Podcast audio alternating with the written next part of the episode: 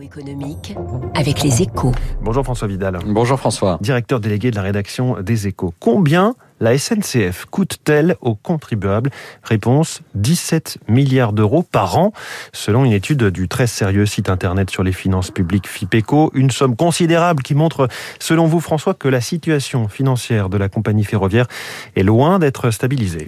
Alors, entendons-nous bien François, hein, que, les Français doivent mettre la main à la poche pour assurer le fonctionnement de leur, leur opérateur ferroviaire national n'a rien d'étonnant. Hein. C'est le cas partout dans le monde. C'est en fait une subvention indispensable pour que ce moyen de transport durable, mais très capitalistique, puisse assurer le maillage du territoire à un faible coût pour les usagers. Le problème, c'est qu'en France, la facture est beaucoup plus élevée qu'ailleurs et qu'elle ne cesse d'augmenter. Entre 2015 et 2020, elle a enflé de plus de 20%. Résultat, aujourd'hui, l'argent public finance non seulement les coûts de fonctionnement et d'investissement de la SNCF pour plus de 13 milliards, mais mhm. il assure aussi l'équilibre du système de retraite des cheminots à hauteur de quelques 3 milliards. Ah, mais avec la réforme de 2018 et la fin de l'embauche au statut, la facture devrait diminuer. Alors à très long terme, c'est l'objectif, hein, mais dans l'immédiat, c'est plutôt le contraire qui se passe. D'abord parce que cette réforme s'est traduite par la reprise par l'État de plus de la moitié de la dette ferroviaire, soit 35 milliards d'euros, qui se retrouvent désormais à la charge des contribuables.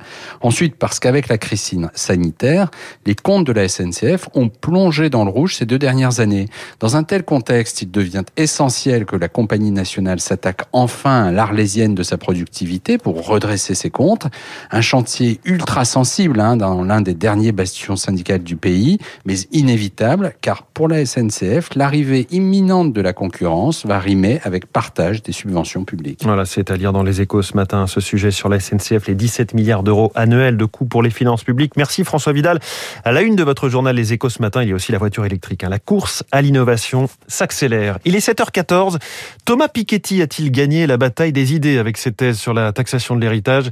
L'économiste Frédéric Leroux est l'invité de l'économie dans un instant sur Radio